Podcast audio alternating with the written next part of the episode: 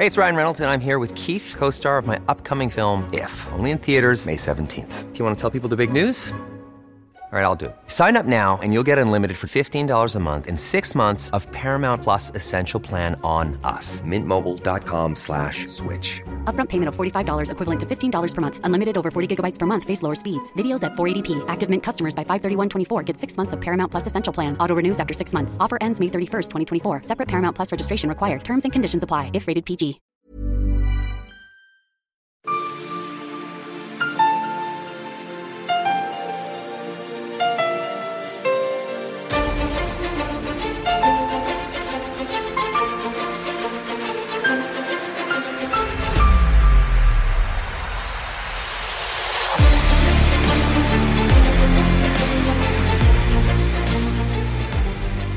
Lyssnar på Militärsnack, podcasten där militära saker blir lätta att fatta.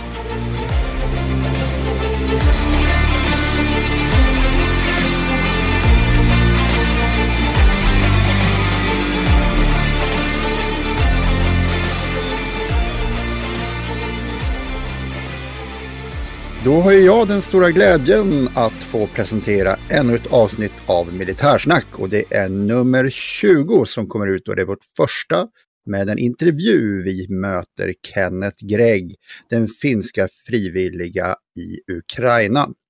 Jag som pratar heter Henning Svedberg och på andra sidan micken sitter... Här sitter löjtnant Andersson. Du är så välkommen löjtnant. Tackar så mycket. Tackar. Det fortsätter att snurra på med vårt konto. Vi får in en massa Patreons, det tycker vi är skitkul. Jajamän. Och vi når rekord i lyssnare nästan varje vecka här. Ja, det är extremt kul. Det, det rullar på bra, verkligen. Och eh, det är tacksamt. Det är det som är, är det roliga med att göra det här, att någon faktiskt lyssnar. Ja, och nu är det rätt många som gör det. Jajamän. Mm. Ja, ehm, jag tänkte vänta, vi skulle... Vänta, vänta. Ja. jag måste komma en katt här. Jag måste... Nej, Tillen. Det får inte vara han håller på här. Någon jävla låda. Gå ut med det. Kom. Han st- Ja, nej, men vi kör vidare. Han, börjar han hålla på med något här så får vi väl... Ja. Ja. Ja, ja men det, det är jättekul. Och vet du vad som mer är jättekul? Nej, berätta. Det är att det är fredag. Det är ju fredag. Det är det. Och vad har du då att skåla med ikväll, löjtnant? Vänta lite. Det där måste ha kommit med. Han håller på med en river i en jävla låda här. Tillen, gå ut här. Du får inte vara... Gå ut. Gå ut. Jag ska ta ut. Han har smugit in här. Nu. Ja. ja, så min fråga blir ju då, vi har ju återtagit det här med ölen lite grann då. Och då är min fråga, vad har löjtnanten för eh, öl denna fredag? Mm. Jag, jag egentligen ska säga, jag vet inte. För det här är lite lurigt. Eh, jag fick en eh, flaska från eh, Visby av en kamrat. Och eh, de har ju den här etiketten på framsidan som är format lite som eh, ingången i ringmuren. Just. Men eh, den är tom. Eh, det står ingenting på etiketten. Så att, men på baksidan så står det att det är en syrlig veteöl med flädersmak eller smak av fläder. Och Okej. den är på 3,3 procent. Okej.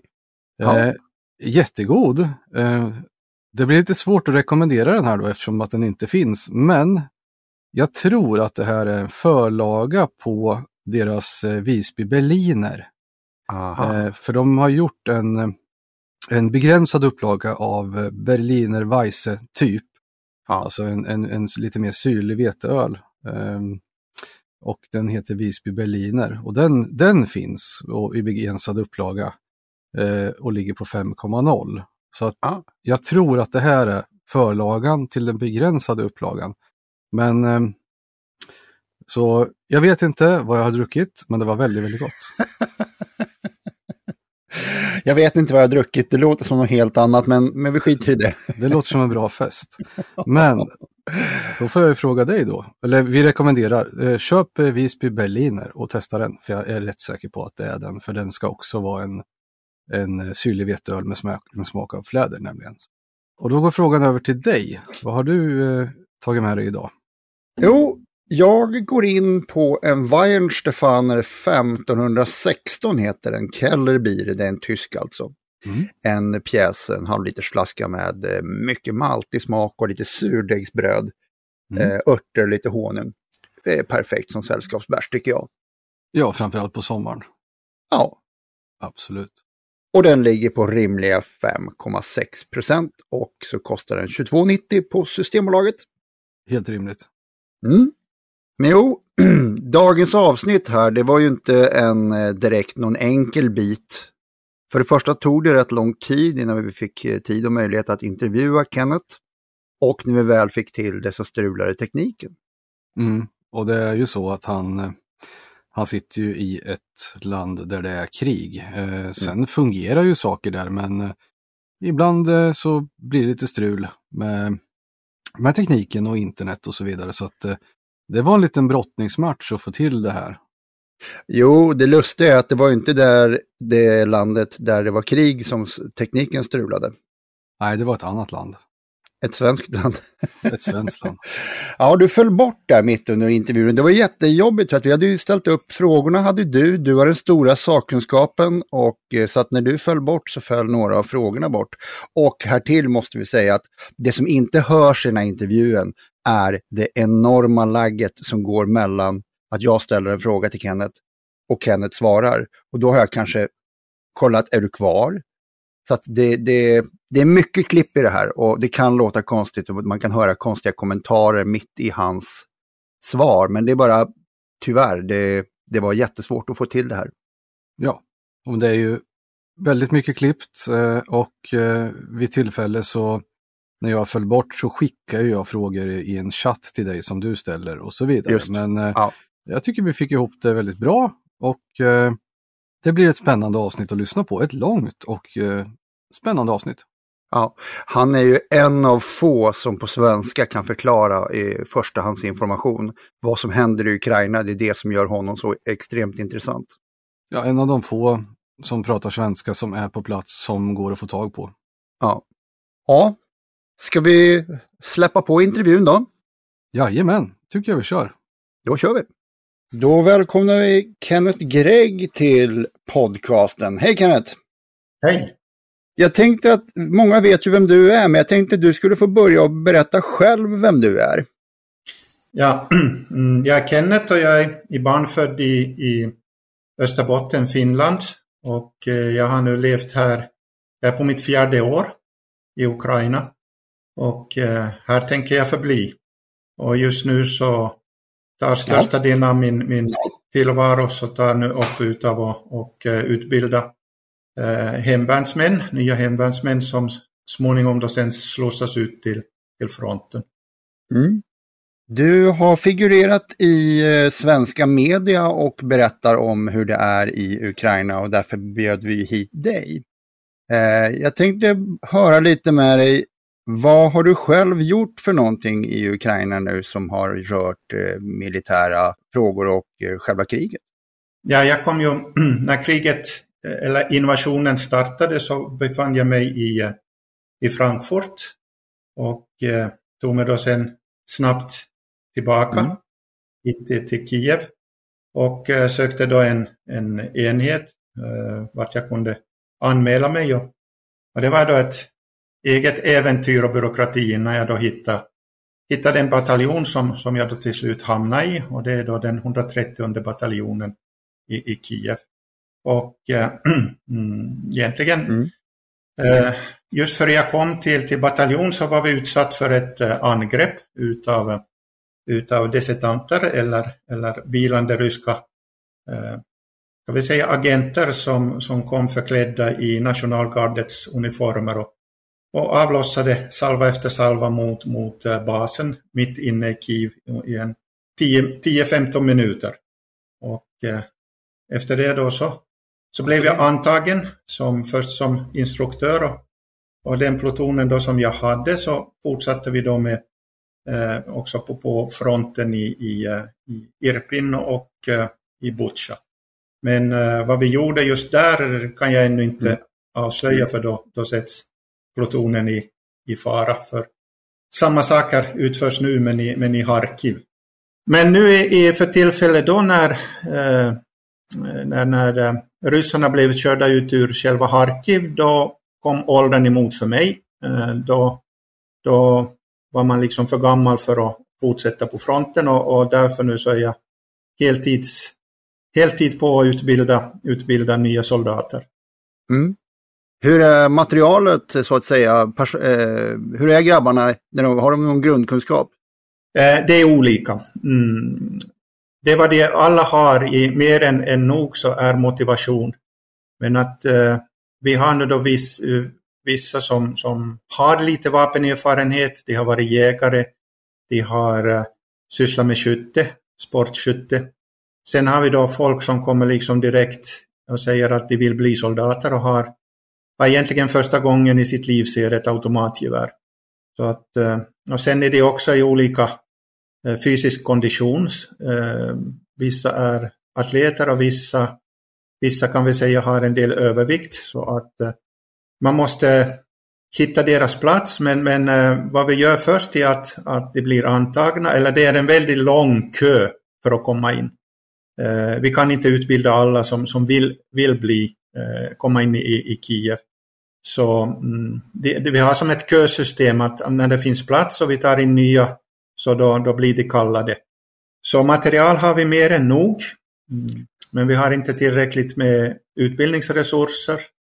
Eh, så att, att det som, som nu har sagts i media att vi har en miljon soldater, vi har de facto två miljoner om vi vill. Det, det är inte brist på manskap. Och eh, utbildningen börjar på så vis... Och inte heller på motivationen.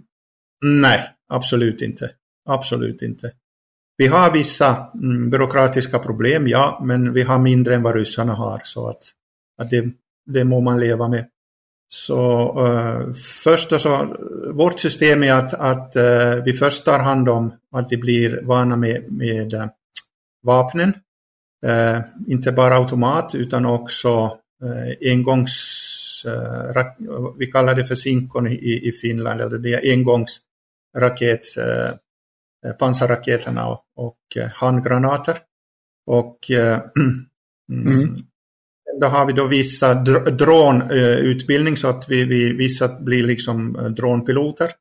Och ja, därifrån. Sen när de har färdig grundutbildningen så ser vi om, om vissa behöver specialutbildning. Mm, så får de den.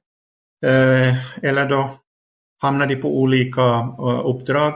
Eh, då i, i Kiev. De har olika vakt av olika strategiska ställen eller eh, försvar utav olika strategiska platser. Och när det blir deras tur då, att de får order att gå till fronten, då har vi då liksom ett fristegsfront. Vi har eh, mm, som kallas för nolllinjen, det är liksom kontaktlinjen och sen har vi, har vi det här backupen, frontlinje 1 och sen frontlinje 2. Det börjar vid tvåan för att få erfarenhet, gå vidare till ettan och, och sen, sen till, till kontaktlinjen. Så vi har ett, ett system för att, för att inte sätta helt oförberett folk in på, på frontlinjerna. Mm, det låter ju rimligt. Jag har några frågor här om, om systemet. I Sverige har vi ju då Eh, kontrakterade förband och sen har vi ju eh, tidvis tjänstgörande lite grann som hemvärnet fast det är ordinarie förband och sen har vi ju pliktpersonal, det vill säga värnpliktiga som vi kan kalla in. Och utöver det så har vi ju hemvärnet. Nej. Eh, före kriget, eh, eller till och med på, på, den 24 februari vid invasionen, så hade vi, en, hade vi endast en yrkesarmé. Och eh mm, Eh, sen, eh, i och med framförallt slaget om Kiev, så vi hade ju då 1500 Wagner-soldater som var infiltrerade i eh, Kiev och omkring Kiev. Och de gick då till attack i utkanten i Obolon. Och egentligen det som, som försvarade Kievstan då och, och faktiskt slog tillbaka ryssarna, det var våra veteraner. De gick till militär, posterna eller till depån och tog ut vapen och började, började försvara helt utan, utan någon organis, organisation. Utan, utan de, de hade de med sin erfarenhet eh, direkt infanteristrider. Och vad, vad de hade då till hand, det var molotovcocktails och automatvapen och eh, eh lite handgranater och eh, eh, spräng, sprängämnen. Det var liksom, det var det, var det som tog itu med, med, med ryssen. Och eh, i och med att, att, man då hade fått vapen utan att, och, eh, ja, och sen samtidigt då eh, när våra veteraner stred så kom det mer och mer civila. Eh, och de fick då också vapen. Och de här systemen då var att, att man hade fått vapen utan kvittering och, och eh, man visste också i många gånger inte vem, vem man hade gett. Man hade inte tagit eh, eh ID-handlingar. Så när, eh, när de då blev slagna tillbaka, det var då tre dagar kaotiskt, så för att få behålla vapen då, så var du tvungen att göra ett kontrakt. Och eh, det här kontraktet då eh, var egentligen emot eh, lagstiftningen här i Ukraina. Och då kom de på att man bildar lokalt, lokala försvarsgrupper, eller territoriella borona som det heter på ukrainska. Eller som vi säger i, i Skandinavien, hemvärnet. Så, så egentligen så började då hemvärnet och, och den eh, lokala försvar, försvaret utvecklas från den 24 februari. Och här, det här har ju då också ställt till, till viss byråkratiska problem i och med att, att det egentligen inte fanns ett hemvärn. Och vad är hemvärnets status i förhållande till reguljära armén? Och, och det har då att göra med vilka vapen som eh, hemvärnet kan få. Nu försvann löjtnanten. Ja, han gjorde det. Märkligt. Det brukar alltid vara jättebra uppkoppling. Du ut, utbildar då bara ukrainska soldater, du får inte in något material eh, från andra länder, frivilliga? Eh, nej, utan eh, enbart, enbart ukrainska eh, medborgare. Men vi har nu på gång också. Vi har eh, utländska instruktörer. Eh, vi har svenskar, vi har amerikanare och vi har israeler som, som är här mm. i, likadan position som jag. Just. Och eh, vi försöker nu också ta, ta den här utbildningen. Mm. Nej. Och nu har vi utbildat, så ska vi säga, folk som har varit vid eh, två månader vid fronten och det är nu på hemma på, på rotationsledighet, eh, det vill säga det är en månad eh, för att vila upp. Och eh, där har vi nu också påbörjat specialutbildning på, på framförallt då på, för spaning, för gerilla och för sabotage. Organiserar man så att de som har varit i strid får hjälp och inte får eh, PTSD? Ja, det, det, vi har egentligen ingen eh, organisation för det som tar hand om det, utan det, det är någonting som kommer som däms upp och som efter kriget, vi kommer säkert att ha en hel del problem med, med det. Eh, I, I form av det här så är vi egentligen utlämnade till oss själva och till, till våra vapenbröder. Det, det är liksom, man tar hand om, om sin stridspartner, både på fysiskt och psykiskt. Ja. Hur, eh, hur är moralen där ute om man ser den på, i stora drag? Eh, om vi sätter den från, från 1 till 100 så ligger vi på, på 95. Vi har väldigt lite klagomål. Eh, Okej, okay, vi har ja. folk som, som vi försöker förbereda just för, för det vad som kommer att ske på fronten med det här trestegssystemet. Och, och det har ju minimerat minimera de här eh, skräck ja, uppleva, eller ska vi säga den här chockupplevelsen. Och, ja. Men vi har, men vi har, ska jag ehm. säga att det, den motivationen är väldigt stark. Vi har de som har blivit sårade, rätt så allvarligt sårade och, och som bara liksom eh, bara väntar på att få åka tillbaka. Och eh, sen har vi ju förstås, en, det är så, men man vill inte, inte tillbaka och, och slåss igen. Ja, ja, det vill man. Det... Jag förstår, jag förstår. Det... Hur ser det ut med materielen? Ni, jag vet att du har skrivit på din Facebook-sida att det är en del saker som saknas. Kan du redogöra lite för vad som, eh, hur det ser ut? Ja, egentligen vad, vad eh, lätta infanteriet eh, saknar, det är, eller vad vi må få. Vi har ju Enlavs, vi har de amerikanska och, och Stingers. Men eh, vad vi egentligen vill ha så är den gamla ärliga Carl Gustav M2. Den är liksom, i, det här skedet utav kriget nu så är, står den högst på önskelistan. Och, och, det har att göra med att vi har haft egentligen tre okay. faser mm. utav, utav front. Och eh, i den fasen vi befinner oss i nu, nere i, i Herson och i Donbass, då, då skulle liksom M2 vara den, den absolut den bästa. Den är idiotsäker och, och eh, är väldigt enkel att, att lära sig att använda. Eh, jag använder den själv i lumpen, så kanske det är mm. därför som jag har blivit så förtjust i den. Men, men du har ingen elektronik som, som har möjlighet att, att krångla där. Och sen om vi går till, till vad vi ja, egentligen vill ha i form av den st stora sakerna, så det är ju förstås eh, Robot 57, Robot 56, Robot 16 och 17. Det skulle vi gärna ta tusentals av hit. Och uh, Archer. Det, det liksom står på min önskelista. Ja. ja.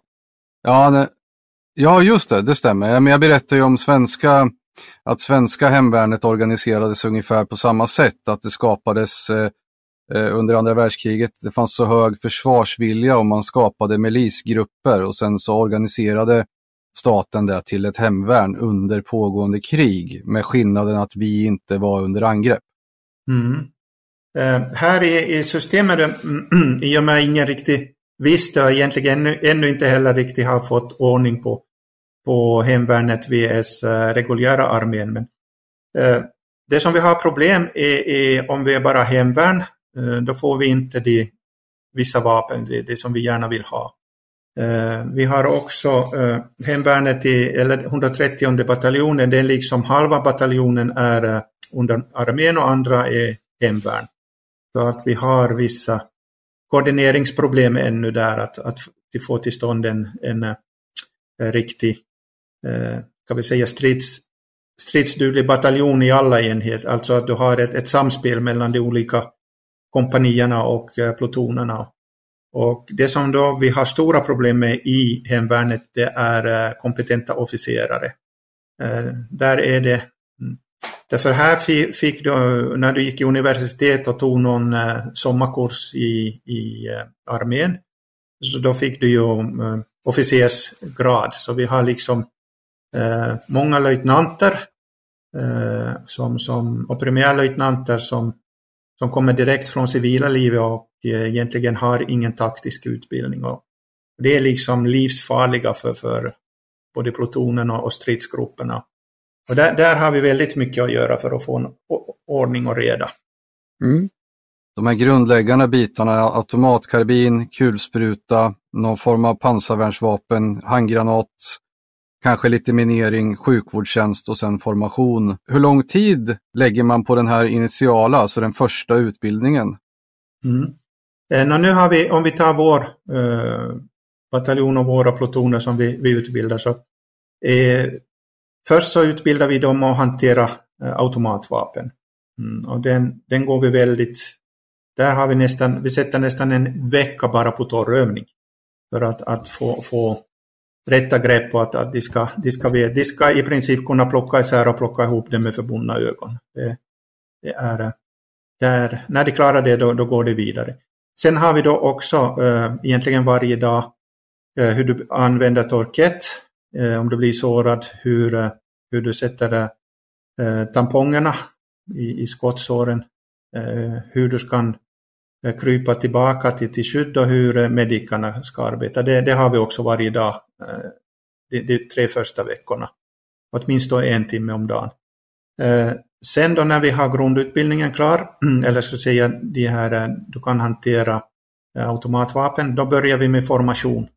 Hur du rör dig i urbana Eh, ställen, hur du eh, tar dig in och rensar upp ett, ett, ett våningshus, hur du tar dig upp för trapporna, hur du roterar, eh, varför vi roterar, och försöker förklara förklara 100% att de ska förstå varför vi, vi, vi gör på detta sätt och, och inte så. Eh, för vi har ju också många lite äldre som kommer in och som har gått den sovjetiska armén. Och, och väldigt mycket som vi lär ut i just stick i stäv med vad de lärde sig i armén. Och där blir det lite konfrontation mellan, Och sen är det förstås hur, hur du tar dig eh, i, i korridorerna, eh, hur du rensar upp eh, våning för våning. Hur du försvarar ett, en byggnad, hur du beter dig i en, en barrikad, hur du tar dig, om du blir attackerad och du befinner dig i en bil, hur du tar dig ut, eller hur du ska köra iväg om du går med, med en... Eh, vi har ju väldigt mycket volontärer som ska skyddas också. Om, om du blir attackerad och, och du måste ta dig i, i skydd. Så, så det är väldigt fysiskt eh, morgon till kväll. Eh, för vi må på kort tid. Så ska det egentligen gå igenom det här och ha det i, i, i ryggmärgen. Och därför liksom så, så har vi då mm, sover de på, på basen och eh, också har vakttjänst. Så det, det är liksom fullständig militär eh, vardag. Eh, vi försöker se, vi försöker plocka ut eh, det som är mer, ska vi säga olika grupper som har, har hunnit lite längre så, så det går snabbare igenom. Och sen har vi det då som, som visar väldigt, att de lär sig väldigt snabbt. De kan också gå lite fortare igenom. Och sen har vi då, om man nu kan kalla det eftersläntrare, vi tar, vi tar det också. Så att, att egentligen vi har, vi har ingen kurs, ska vi säga en sån här grupp, eh, utan, utan en grupp kan, kan bli splittrad i en fyra, fem grupper beroende på hur snabbt de tar sig fram. Och eh, vad man ser vad de har eh, belägenhet för att att, att göra sen. De som är, är, väldigt fysiska så det går väldigt snabbt igenom de här olika, olika formations och, och då slut, slutsystemet att vi tar dem ut i, i natur och mark för att, att göra samma sak. Så att eh, det är liksom en kontinuerlig, den är kurslös så att säga. Du tar dig igenom, tar dig igenom eh, systemet som, så snabbt som möjligt men att du i alla fall har tillräckligt med kunskap jag brukar alltid säga till, till, eh, till eh, de nyanlända att, att min uppgift som utbildare så det är att, att ge dem verktyg, att uh, de ska kunna vara 0,1 sekund snabbare än fienden och, och, och stanna i liv. Och eh, det betyder att, att de får de här eh, lärdomarna, de här verktygen, men de ska själv kunna kombinera det och inte vänta på order utan också använda eget huvud. Då. Och det är här vi har eh, problem med det som har gått igenom den sovjetiska armén i tiderna. Riktigt, riktigt. Och, och, det är liksom här jag har sett väldigt mycket att vi har soldater som, eh, som vet mer än, än de officerare som kommer in. Och, okay. Så jag försöker nu också få att, att de eh, officerare som har blivit officerare bara på att de har gått några kurser eller varit, varit i, eh, sommarkamp Eh, under sin universitetstid att de också måste gå igenom motsvarande utbildning. Mm. Och de här utbildningen, hur, det låter ju från det vi får läsa i svenska media som att eh, de ryska soldaterna då är väldigt underlägsna de ukrainska vad det gäller utbildning då? Det stämmer helt. Det stämmer helt. Eh, det är också vad, det, det som, som vi får ta till fånga så så har ju också visat sig vara väldigt, de har fått en, en, en till två veckors utbildning och sen har det blivit satt i främsta linjen. Så, så det ser ut som om ryssarna har en sån tendens att, att de vill ha mass, masssoldater istället för uh, kvalitetssoldater. Men de har ju och har haft en hel del vassa förband, ryssarna. Varför ser vi inte dem i Ukraina? Eh, de var i början av kriget men de har blivit eh, eliminerade. Vi hade ju Wagner, Wagner var ju här med det bästa. Du hade de tjetjenska elitstyrkorna, du hade eh, ryska spetsnaz, men, men de blev ju liksom eh, utraderade i, i Butja och eh, Hostomel. Betyder det att vi har överskattat de ryska soldaternas förmåga i väst? Ja, och det har jag sagt ända sedan eh, år 2000.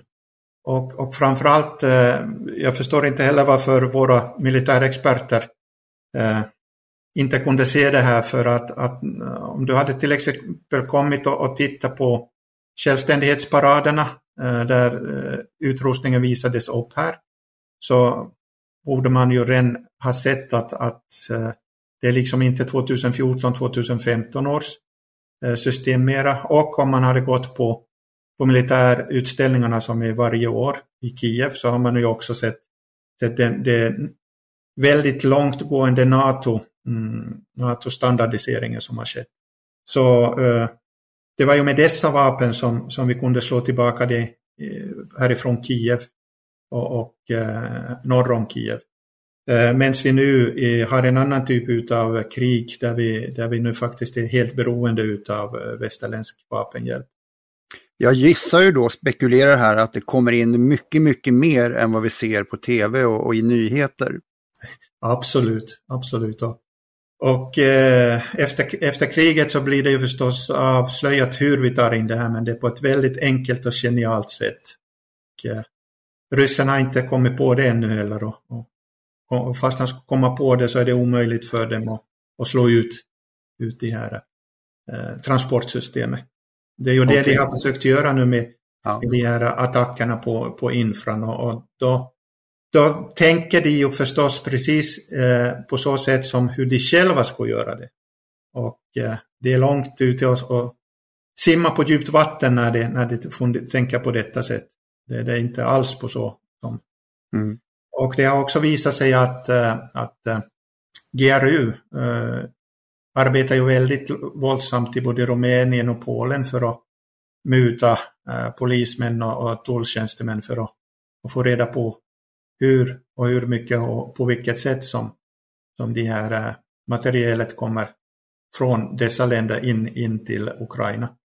Mm.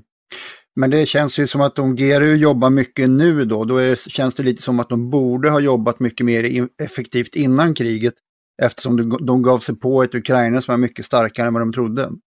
Ja, och det, det är ju det ett, ett, eh, mm, som jag alltid har sagt när folk har frågat mig, det är ju det att, att den ryska samhället, så den bygger på korruption.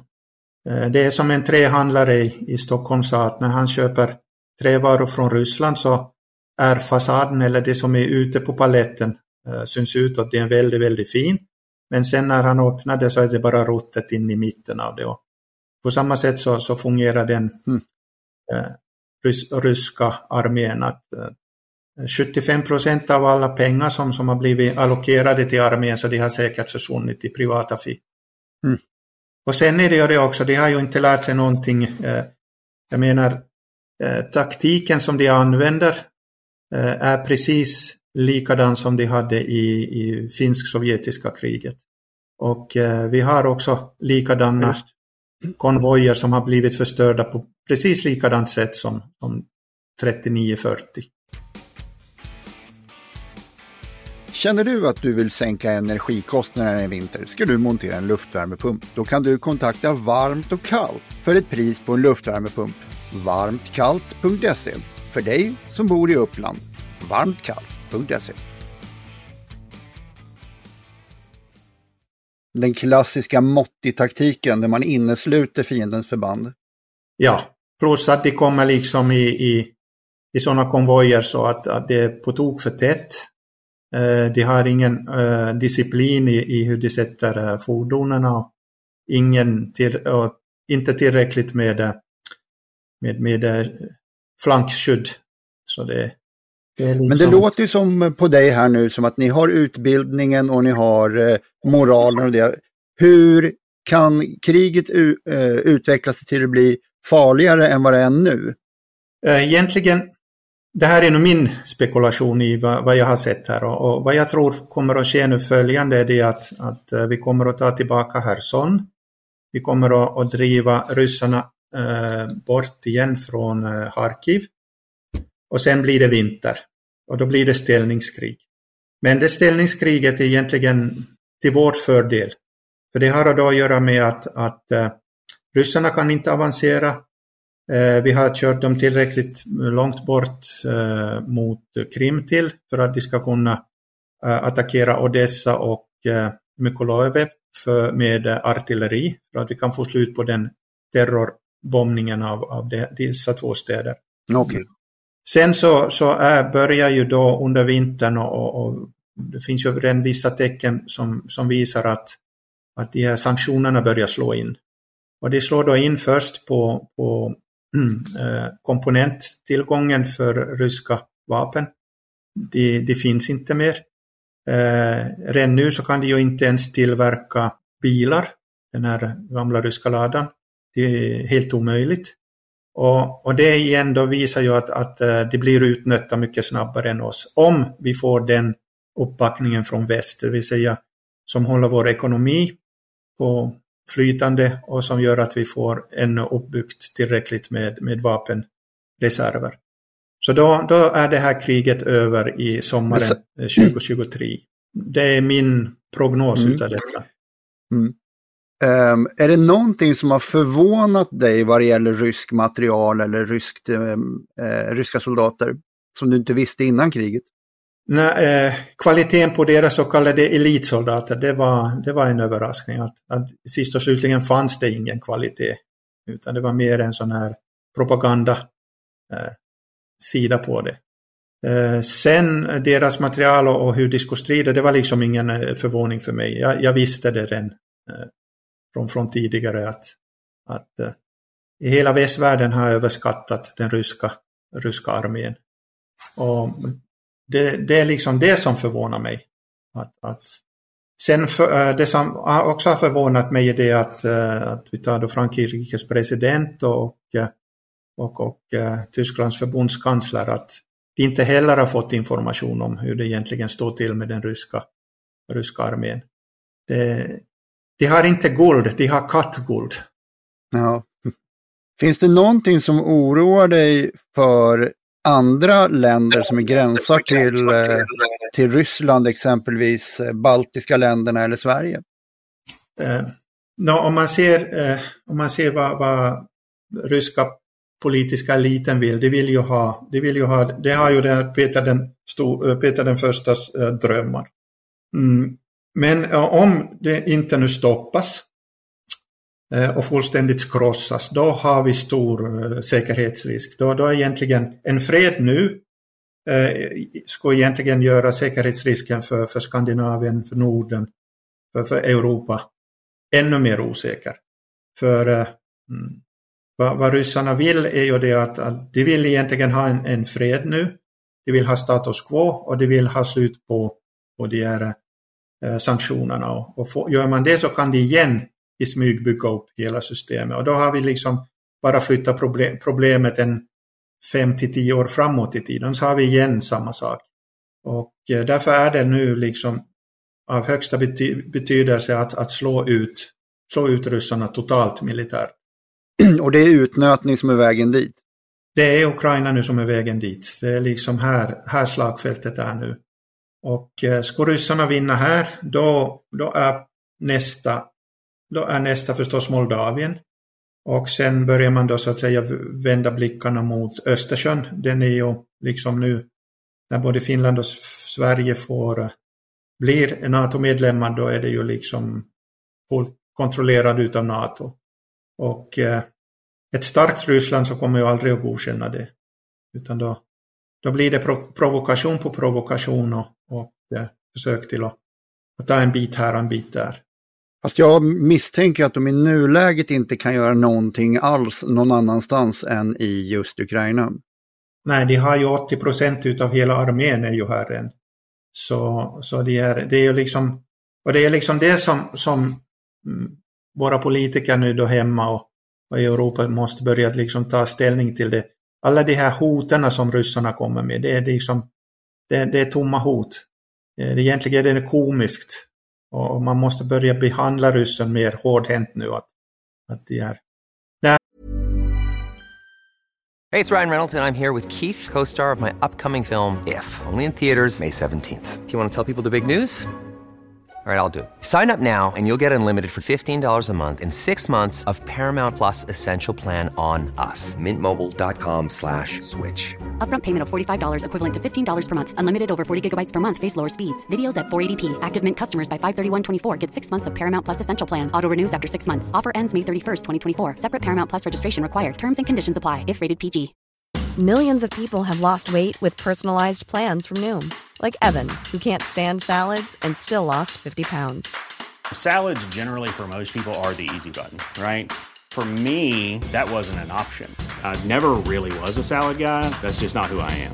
But Noom worked for me. Get your personalized plan today at Noom.com. Real Noom user compensated to provide their story. In four weeks, the typical Noom user can expect to lose one to two pounds per week. Individual results may vary.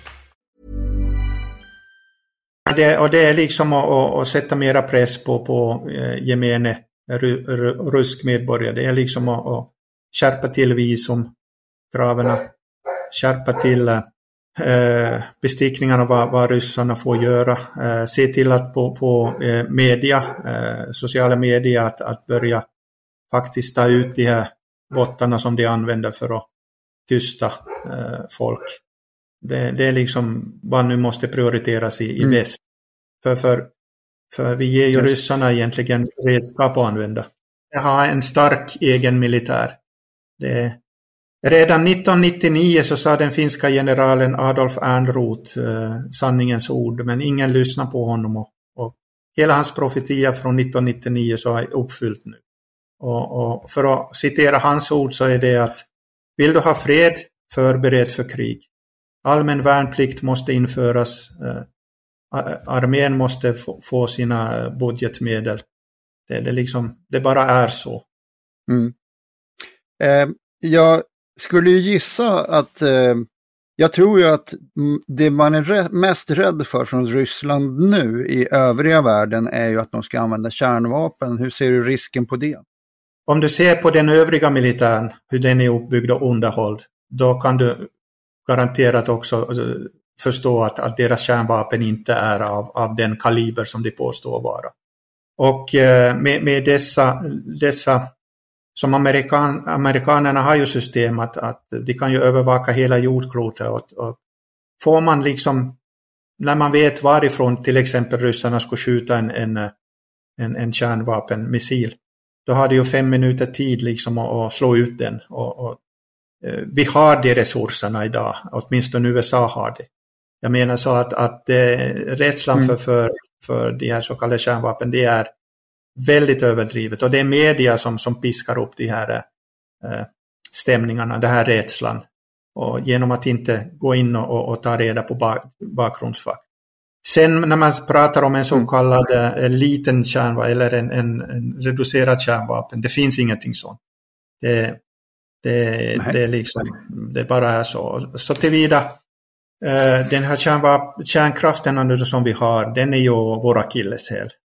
Eh, där i Zaporozhye har vi ju eh, vad de kan ställa till med där är ju förstås en Tjernobyl nummer två.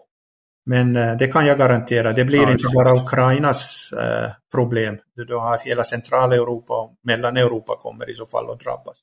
Så att mm. energi, för att ha en, en god armé och en god energisystem så, så måste vi tillbaka till sådana här minigrids som mikrogrids. Det är, liksom, det är civilförsvarets A och O som måste börja tänka sig om. Alla de här stora enheterna, de, de måste bort. Mm. Ska vi se, löjtnanten skriver här lite, ska vi se. Mm. Eh, ska vi se här, han säger så här. Hade ryssarnas mer kvalitativa förband, hade de fungerat bättre med uppdragstaktik tror du? Ja, absolut. Men det är liksom, eh, ryssarna är inte eh, vana på det. De har aldrig inte under första världskriget, andra världskriget eller de övriga krig som de har haft här emellan nu på, på, på eh, 1900 och 2000-talet. De är inte utbildade för uppdragstaktik. Det är liksom massataktik. Det, det baserar allting på. Artillerield och sen massa. Men absolut, eh, om de hade använt uppdragstaktik och kommit med en spjutspets Eh, då hade, då hade de vunnit det här kriget. Det hade de. Det vill säga de hade kommit med, med en spjutspets rakt mot Kiev med allt vad de har. Då, då hade de tagit Kiev. För vi var helt oförberedda. Mm. Det var väl ganska nära geografiskt sett i alla fall? Ja, de har ju 30 mil när de kom. Men om du säger så här, med den material som ryssarna har, men med en annan ledning, det skulle alltså ha gett upp gett bättre resultat för dem. Det hade det gjort. De hade, då hade de vunnit det här kriget på, på tre veckor som de hade planerat. Det, så är det. Så är det. Mm. För när kriget startade så hade väl Ryssland ungefär samma utrustning som Ukraina? Ja, eh, förutom att de hade liksom eh, antalsmässigt mycket mera. Va? Vi hade samma pansarvagnar, vi hade samma eh, flyg, vi hade samma eh, artilleri. Eh, men det var ju det att, att eh, mm, de, hade ju, de har ju byggt upp sina förråd i eh, det ockuperade Donetsk och Lugansk från 2014. Så att, att de hade ju väldigt, väldigt mycket, 10 gånger mer, eh, 20 gånger mer eh, material än vad vi hade. Mm, mm. Jo, det är väl numerär som alltid har varit ryssarnas eh, stora fördel. Ja, det är det. Fast nu går den inte att använda ändå.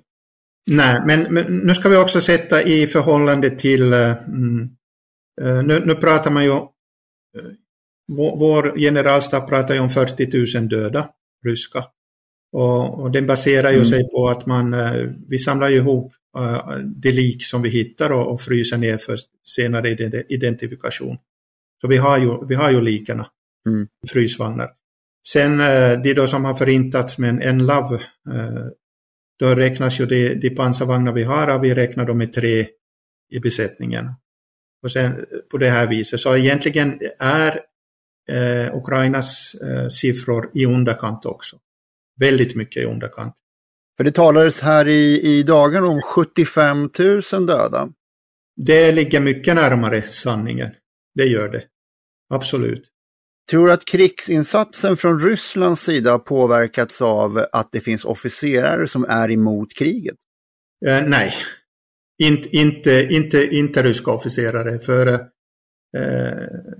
skillnaden mellan Ryssland och Sovjetunionen är ju det att, att i Sovjetunionen hade du politbyrån. Du hade två, två instanser som öka, övervakade varandra. I dagens Ryssland så har du ju bara Putin och hans innersta krets. De, det, det, är ingen som övervakar dem. Så, så de officerare, det är garanterat eh, med på det här. Och, men det är det att, att eh, deras, de har inte soldater som har stridsmoral. Och eh, när de också blir skjutna mot så, så är deras officerare också väldigt eh, försiktiga blivit. De, de har, eh, eh, kan vi säga deras motivation, den är, eh, den är inte hög, men de, de är inte emot kriget. Nej, vi ser. Löjtnanten, han är med här fast han hörs inte och syns inte. Mm. Han skriver en fråga till mig här. Om, om vi som säger, det som har varit emot eh, kriget, det är ju egentligen eh, vitryssarna. Det, du hade ju det mm, på, på järnvägarna, eh, så hade ju personal på järnvägarna som saboterade de ryska, de ryska de här tågen som skulle ta sig in i Ukraina. Det var ju därför vi fick eh, den mm. sex mil långa eh, konvojen. Okej. Okay. Vi var, om vi går tillbaks till eh, NLÅ, de används ju mot pansar. Hur har pansarskott 86 fungerat? De ni har fungerat från Sverige? Eh, väldigt bra. Det har den. Väldigt bra. Framförallt i mm. början mm. av kriget i och med att vi var på öppna landskap här. Vi var inte i eh, skogsterräng. Och, och, det var liksom det jag menar, vi har, eh, vi har olika front, eh, frontlinjer haft. Här i, runt Kiev så, så var det ju liksom uh, sitting ducks. Det, uh, ska vi säga, natur, naturen i, i, i mars, april var ju, gjorde ju att de, de kunde bara komma längs med vägen. Och uh, vi hade bara liksom så här lite träd i, vid vägkanterna så att, att vi hade ju fri, friskytte, friskytte liksom att ta, ta de. Eh, och de kunde ju inte heller jaga våra, våra de här grupper, eh, stötgrupper i och med att de, de, var, de var liksom fast på, på huvudvägen. Eh, sen då har vi i, eh, i Kharkiv så har vi en helt annan typ utav, eh, utav eh, front. Där har vi mycket mera skog. Vi har åsar. Och, och där är ju enlaven inte den bästa. Eh, för, för vi, vi måste slå ut dem bland trän. Eh, sen då har vi Donbass, så där har vi egentligen inga pansar, utan där är det artilleri och sen är det lätt infanteri som kommer. Så, så där är det liksom inte heller eh, någon stor nytta utav NLAVs. Nej. men i och med att när vi går, eh, när vi går eh, in i, eh, våra marktrupper avancerar i, i Cherson-området, då kommer det ju till nytta igen. Och, men då har de ju inte heller så jäkla mycket mm, pansar i, i men de har, väldigt, de har gjort väldigt eh, starka bunkers. Och, mm, men Enlaven kan ju slå ut det också. det är liksom därför som jag gärna ville ha, ha den här Robot 57 hit. Ja, just. Hur ser det ut? Är det mycket strid i mörker? Kan man utnyttja tekniskt övertag med mörkerhjälpmedel eller har ryssarna bra förmåga till mörkerstrid? Nej, ryssarna, ryssarna kommer helst inte i mörker överhuvudtaget. Eh, vi har också för lite, vi har också för lite eh, mörkerseende, men vi får, vi får in mer och mer. Eh, och det är liksom det nu också som, som har gjort att vi har till och med tagit tillbaka lite mark i, eh, i Donbass och Lugansk.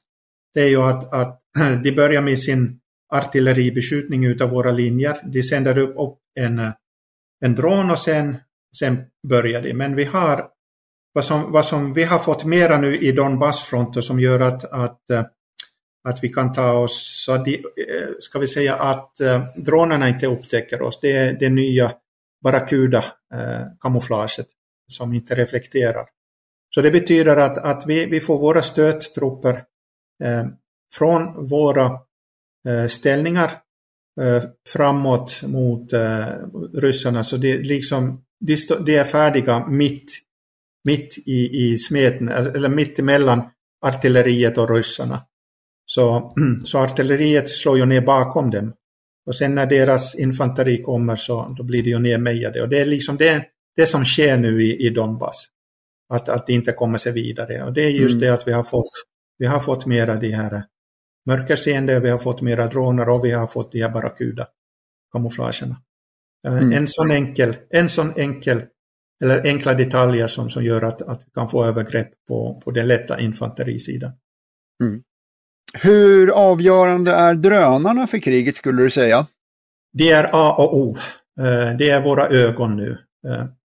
I och med att vi har den terräng vad vi har så kan vi inte ha utspanare. Eh, framförallt på de öppna, öppna landskapen nu som, som det strids på i, i Donbass. Så, så den, är, den är absolut, absolut en av de viktigaste. Och det är det som jag vill ha mera, det är tre saker jag vill ha mera hit också i form av material. Det är, är mera Barracuda-nät, det är drönare och det är mörkerseende. Och drönarna behöver mm. inte bara bli dyra, är... utan vi måste få dem i massa. Duger det med vanliga civila egenköpta? Ja, det gör det. Det gör det. Okej, det, det är inte långlivade, men eh, om du har en 10-15 av dem så klarar du åtminstone två veckor. Och, och det är liksom viktigt att, att du vet, eh, rekognosera vad du har framför dig i, i frontlinjen. Vad du får de här eh, grupperna som, som ryssarna sänder, försöker sända via flankerna. Och ryssarna använder också drönare men kanske inte i samma utsträckning? Nej, ryssarna har otroligt mycket drönare. Det har de. Och, och det, är liksom, det är liksom vad som sker, mm, om vi tar ett exempel hur uh, Harkivfronten fungerar. För vi har inte tillräckligt med manskap där och ryssarna har inte tillräckligt. Uh, vad som sker är att, de sänder drönare för att se var uh, våra positioner är. Sen uh, kör de fram de, de mm. få tanks de har det är en kilometer från linjen. Eh, det sänder iväg fem skott. Eh, byta position, sänder fem skott på nytt. Byta position, fem skott och sen drar det sig tillbaka. Eh, de, kommer liksom inte i anfall. För det, det, det har inte tillräckligt. Samma är det med helikoptrarna där. De, mm. de stiger upp bakom gränsen, flyger lite över gränsen och sätter upp nosen och skjuter sina missiler. de vågar inte heller komma för långt in på, på ukrainskt territorium. Så att, att eh, där är det liksom dronerna som, som avgör eh, vart eh, elden ska riktas. Så vi igen försöker också hitta deras kommandocenter med eh, drönare och eh, sen försöka vårt artilleri och, och skjuta där. Så det är liksom en katt och råtta-lek mm. och, och, där är det då drönarna som är, är, är viktiga. Ja.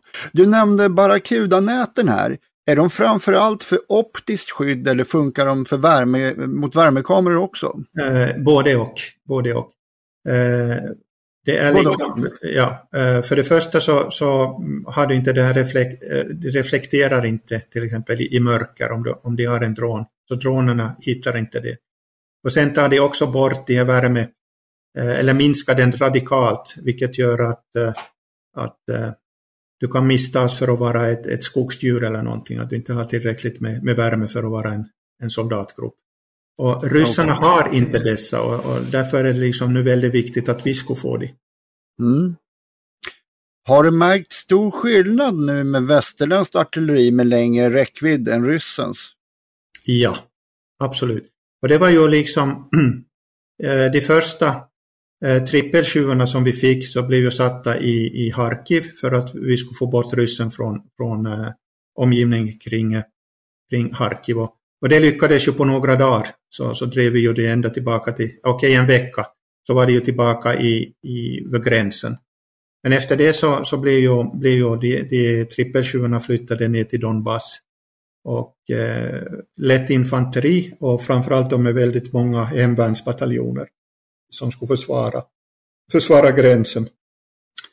Och eh, de satte då in, mm. de har ju då viss, eh, viss Wagner-trupper där så, så de, kom ju, de kom, avancerade in på, på vårt territorium men, men inte tillräckligt långt. Och, och där har ju front, frontlinjen stått nu i en månad.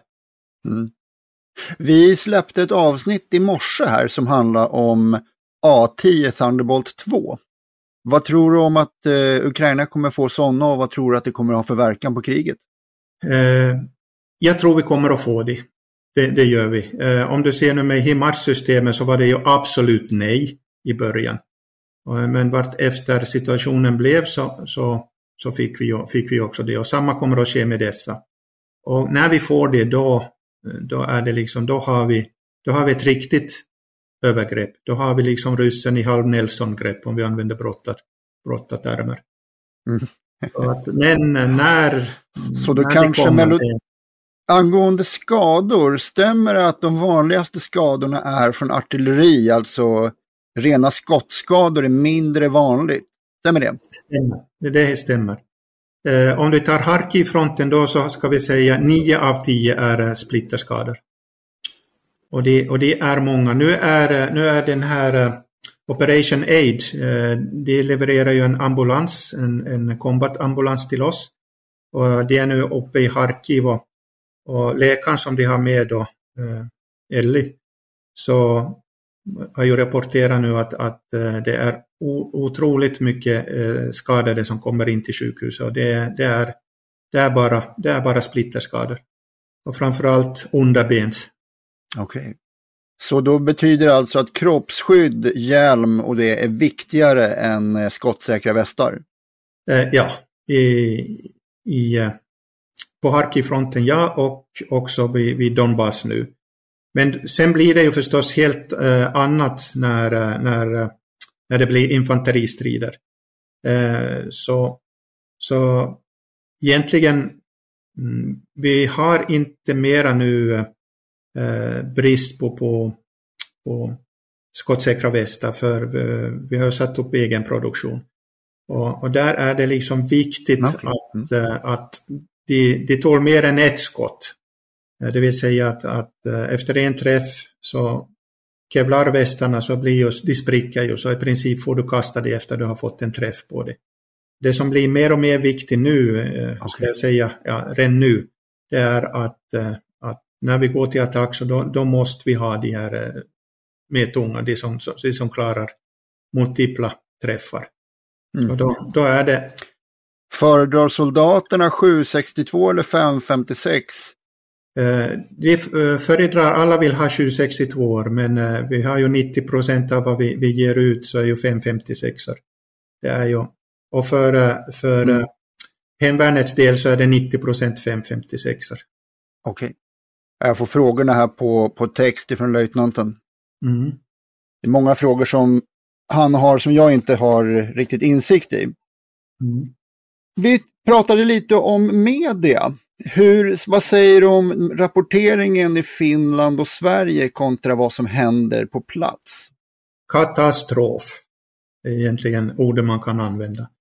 Eh, det, för det första i de två första månaderna så var ju media, eh, det var ju 24-7 rapportering och man hade massa militära experter som, som skulle ge, ha svar på allt och, och eh, förutse vad som kommer att ske. Eh, bara det så gjorde ju att folk började tröttna på, på det, att, att 24-7 höra någonting utan utav media.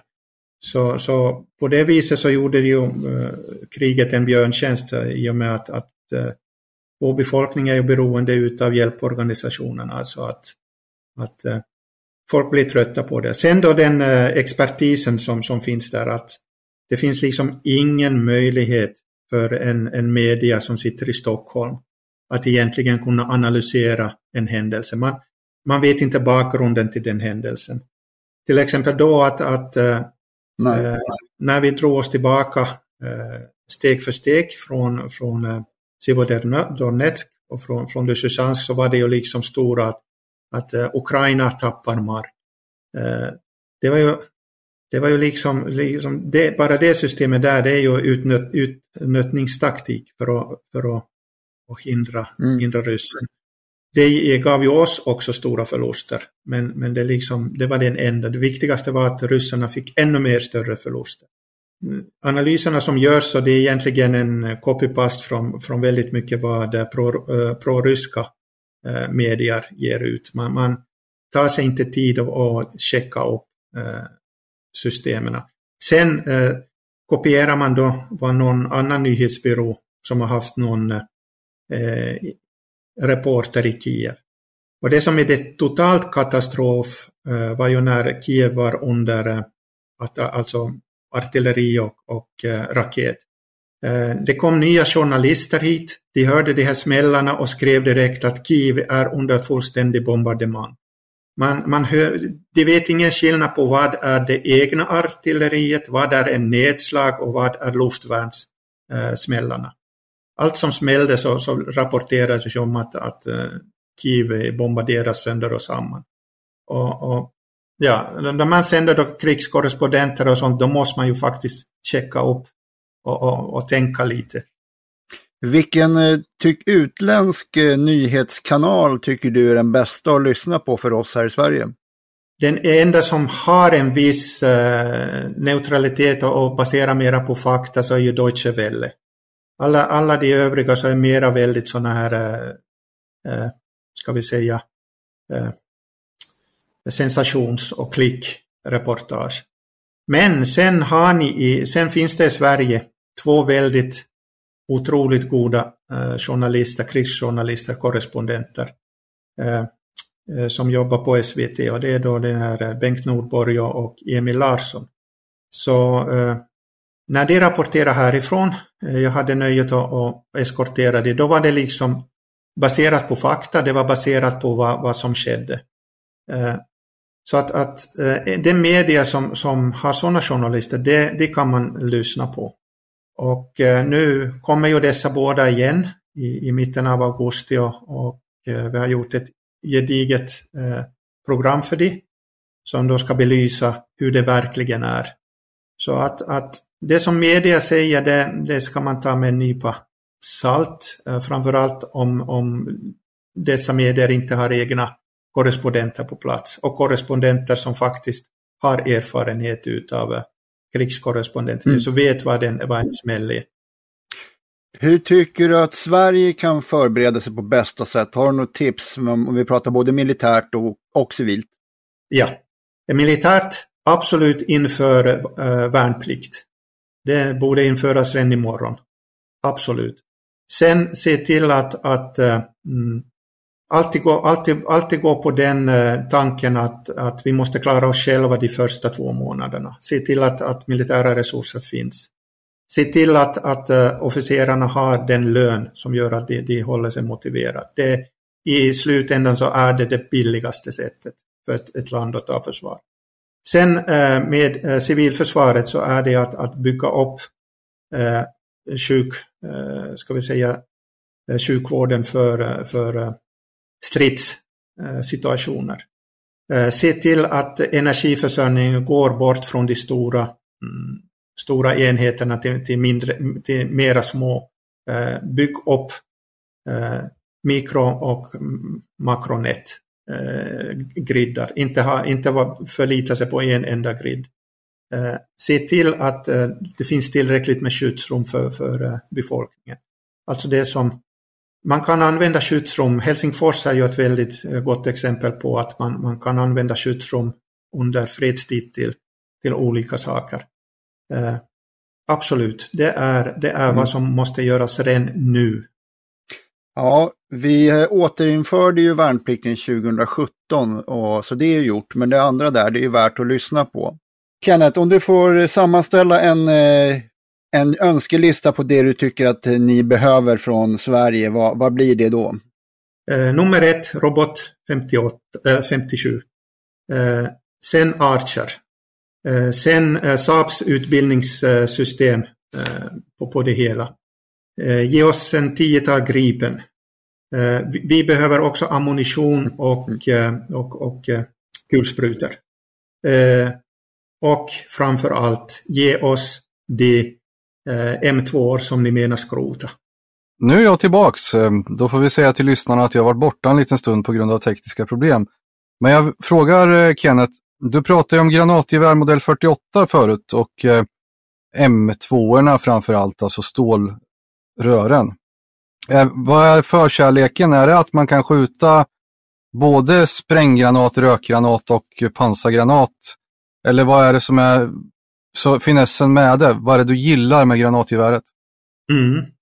Ja, det är på nummer två. Nummer ett är att den är så enkel att använda. Den är robust, den, den liksom sviker aldrig. Det, det, och den är, är, vi har några sådana här. Eh, så vi har haft en, en liten utbildning men vi, vi, skulle må, vi skulle måste få det riktigt i hemvärnet också. För jag vill se den som, som en hemvärnsplutons eh, standardvapen. Att du har två per pluton. Med 100 granater var. Det... Mm. Ja, precis. Den har ju varit standard här väldigt länge. Har ni, vad har ni för om du kan svara på det, vad har ni för ammunition? Är det spårljus pansarspränggranater, alltså pansargranat, eller har ni även rök och spränggranater för antipersonell verkan? Eller vad är, det ni, vad är ni har fått så att säga? Om du kan svara på det. Ja, vi har pansar och rök. Ja, pansar och rök har vi fått. Mycket bra. Ja, det är det viktiga. Sen spräng, det finns ju väldigt, väldigt moderna och fina granater från Saab. Sen finns det ju stora upplag och jag antar att Eh, Eh, det kan ju komma in, har man systemet granatgevär så kan man ju skjuta alla de här granaterna. Då är det lättare att få tillfört eh, toppmodern ammunition som går att skjuta på eh, pansarfordon upp till flera hundra meter, 800 meter finns det ju då, sådana granater. Och har man bara granatgeväret så kan man ju få tillfört eh, många verktyg i sin verktygslåda, så ska vi säga. Ja, absolut. Så att Eh, jag vet inte, nu har jag inte följt med vad som har skett där med, med det, var, det var ju på tapeten att det skulle skrotas mer än var det 15 000 M2. Ja, det finns, jag kan inte säga några siffror, men det finns väldigt många. Här i Sverige heter de ju granatgevär modell 48. Eh, som vi, gör ett, vi har ett avsnitt om just det då. Eh, och det är ju M2 då och det, det finns många i alla fall. Och då skulle de ju kunna göra nytta där du är. Så är det. Absolut, absolut. Och, och sen, sen förstås eh, skulle vi gärna vilja ha hela Saabs eh, produktkatalog med, med hela utbildningssystemet med, med, med de här eh, simula, simulatorer och allting. Det. Men tyvärr så anses det ju som vapenexport. Ja, alltså utbildningssystemet på Robot 57 NLO. Nu har ni ju fått eh, NLO, alltså Robot 57, så då borde man ju kunna eh, även tillhandahålla utbildningssystemet utan att det skulle vara väldigt kontroversiellt kan man ju tycka. Ja, och framförallt med spektra och allting så att, att det är så att man skulle liksom det, det står på utbildningslistan. Mm. Är det någon fråga du tycker att vi har glömt, Kenneth? Nej, men som jag vill ta fram, ja, jag vill gärna ta fram eh, en sak och det, det är de stora hjälporganisationerna vs eh, de mindre. Eh, vi har ju det, eh, Röda Korset, FN och, en massa övriga stora som egentligen eh, de sitter på resurser som de inte vågar använda i och med att de anser att, att det är för farligt här. Sen har vi då otroligt, vi har privatpersoner från Sverige, vi har privatorganisationer. Eh, framförallt då en, en, Jonas som, som skaffar privat, han kör ner, jag tror han levererar 11 pickuppar hit fullastade också med, med material. Eh, helt privat. Han körde ända ut till Bachmut, till, till, eh, till frontlinjerna. Vi har, eh, Operation Aid som, som eh, hela tiden kör i, i skytteltrafik mellan Polen och, och de olika, olika ställena. De har fått hit ambulanser, de har fått fältsjukhus. Det är liksom helt otroligt vilket arbete de gör med de, de små resurser de får. Så att, att min rekommendation är att, att till folk att understöd helst dessa mindre, för, för de får fram hjälpen och de får fram den nu istället för att, att göra de här stora eh, som egentligen sitter i, i, eh, i Lviv och vågar ta sig till Kiev men absolut inte till Harkiv eller, eller eh, Zaporizjzja eller till, till eh, Bachmut. Så det, det, det är väldigt viktigt att, att ta i beaktande. Mm. Bra.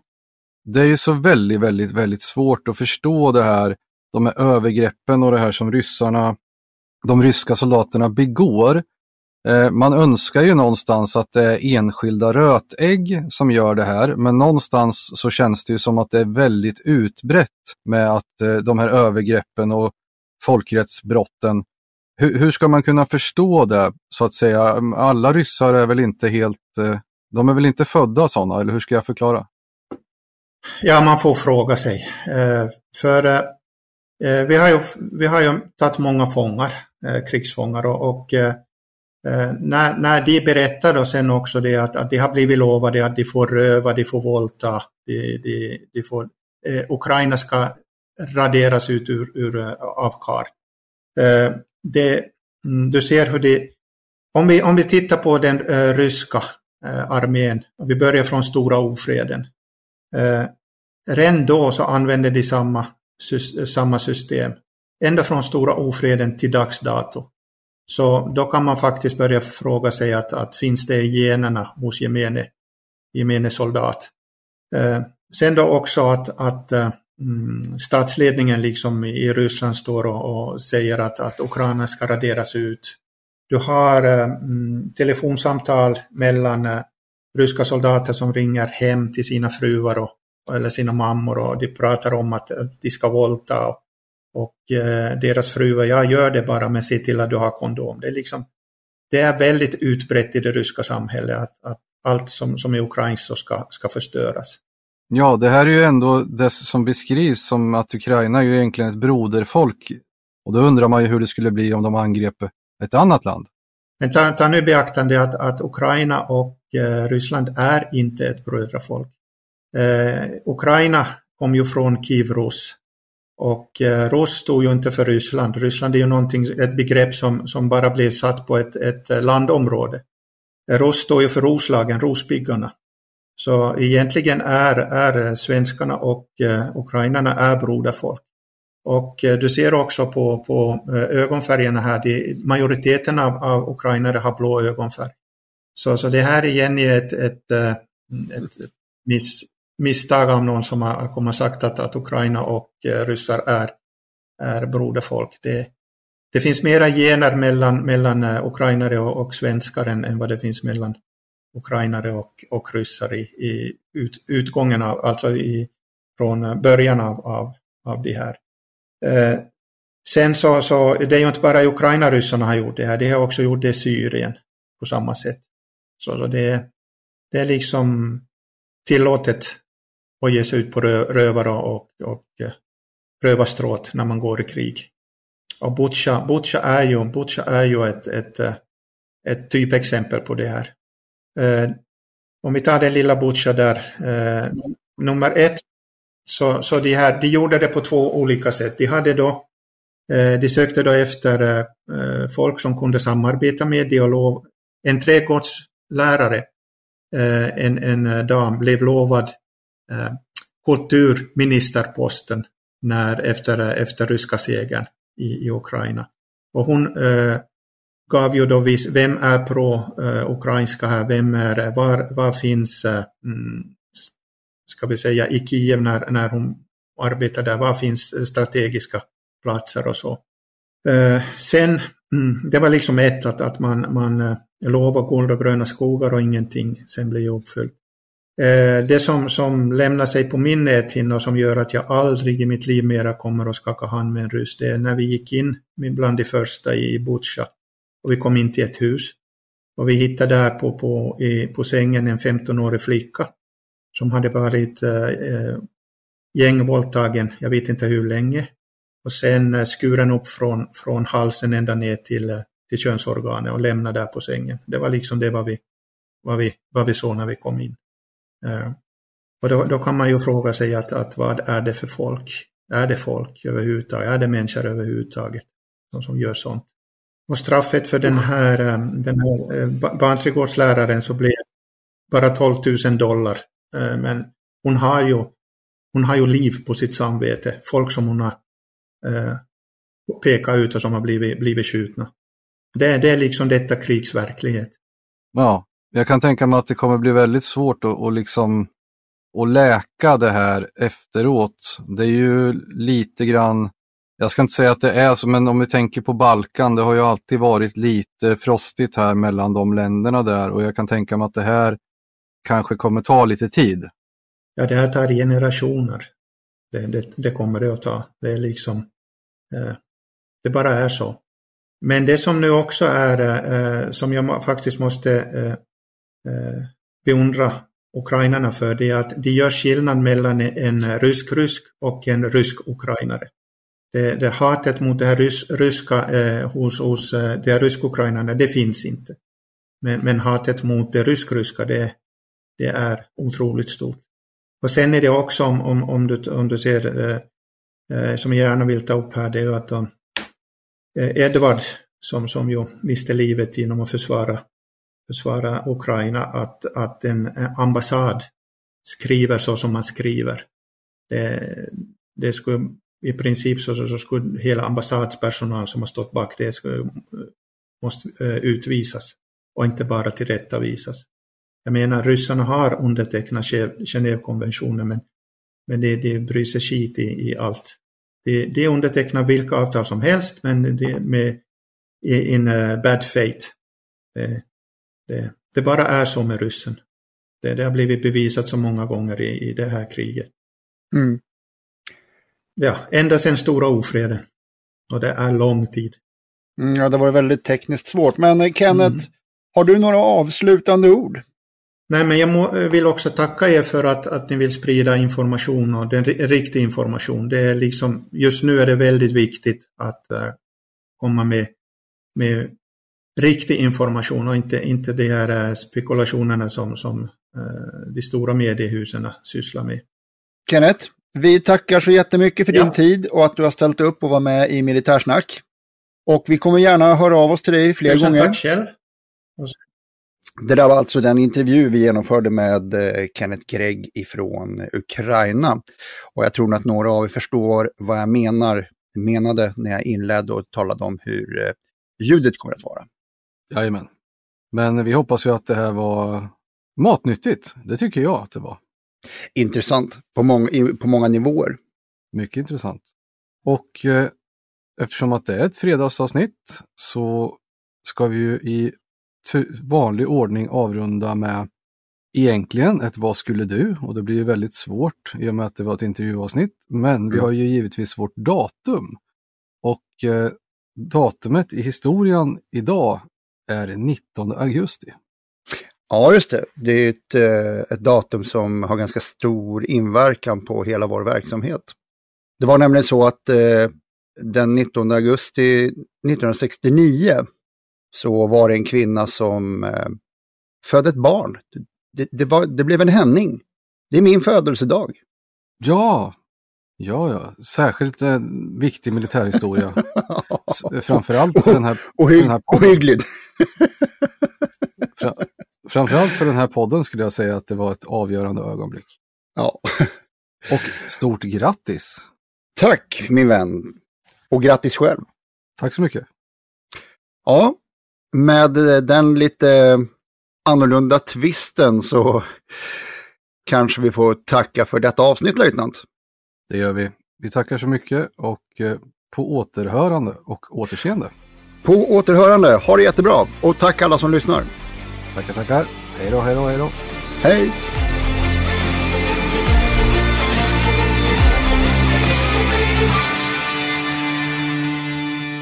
Glöm inte att gilla, dela och gärna prata om vår podd med de vänner du tror skulle gilla den. Tack! Hey, it's Paige DeSorbo from Giggly Squad. High quality fashion without the price tag. Say hello to Quince. I'm snagging high-end essentials like cozy cashmere sweaters, sleek leather jackets, fine jewelry, and so much more. With Quince being 50 to 80% less than similar brands. And they partner with factories that prioritize safe, ethical, and responsible manufacturing. I love that. Luxury quality within reach. Go to quince.com slash style to get free shipping and 365 day returns on your next order. Quince.com slash style.